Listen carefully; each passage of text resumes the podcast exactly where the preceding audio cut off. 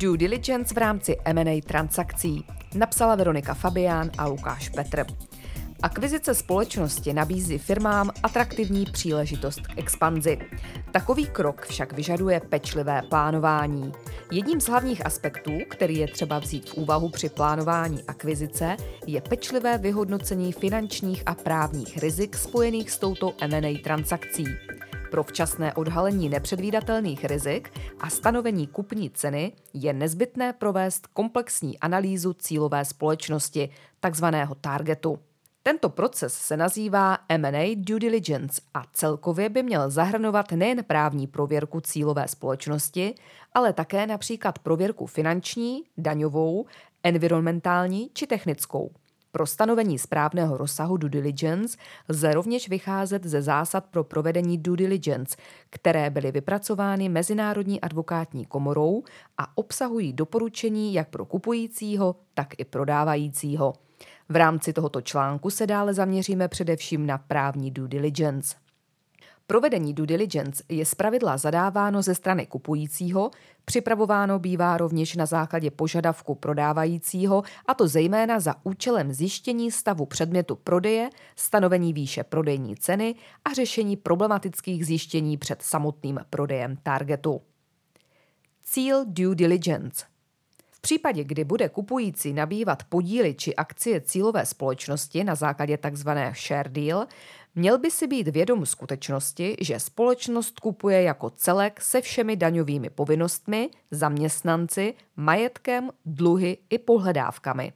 V rámci tak dalekosáhlého rozhodnutí, jako je akvizice jiné společnosti, slouží provedení due diligence k účelu vyloučení případné odpovědnosti osob oprávněných jednat za kupujícího, případně za nástupnickou společnost, jako jsou v českém právním prostředí typicky jednatelé, představenstvo a správní rada, mající povinnost jednat s péčí řádného hospodáře, i když jsou tyto osoby mnohdy vázány strategickým a koncepčním rozhodnutím nejvyššího orgánu společnosti.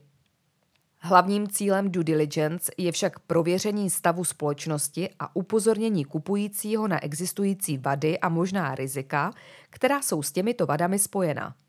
Jedná-li se o vady méně zásadní a odstranitelné, smluvní strany zpravidla naleznou oboustranně akceptovatelná řešení – Například změní výši kupní ceny, rozsah garancí za zjištěné vady, případně v rámci tzv. asset deal, kdy dochází pouze k převodu majetku cílové společnosti, vybrané položky majetku neodkoupí. Rozsah due diligence a forma výstupu. Výsledkem due diligence je předání zprávy klientovi, kterou připravují zejména právníci, daňoví a účetní poradci, přičemž zprávu o výsledku due diligence vypracují samostatně či ve vzájemné spolupráci, kdy doplní své závěry, identifikují problémy a navrhnou vhodná řešení. Forma výstupu může být popisná či jen upozorňující na problematické oblasti případě, kdy z časových důvodů nebo z důvodů efektivity tedy nelze připravit popisnou zprávu o výsledku due diligence, se v praxi často setkáváme s rozsahem výstupu v podobě red flag reportu.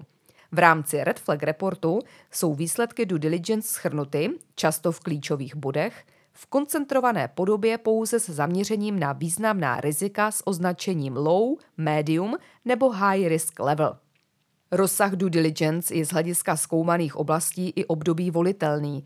Zpravidla je prováděna komplexní právní prověrka, ale pro kupujícího, který má konkrétní představu o tom, které jednotlivé aspekty cílové společnosti by měly být prověřeny, je prováděno selektivní due diligence zaměřující se právě na tyto určité oblasti. Závěr. Před každým strategickým rozhodnutím, jakým je prodej či nákup společnosti, je obvyklé posoudit související rizika. Většině investorů v tomto posouzení pomáhá due diligence, které transakci předchází a jehož hlavním cílem je potvrzení ekonomické smysluplnosti transakce.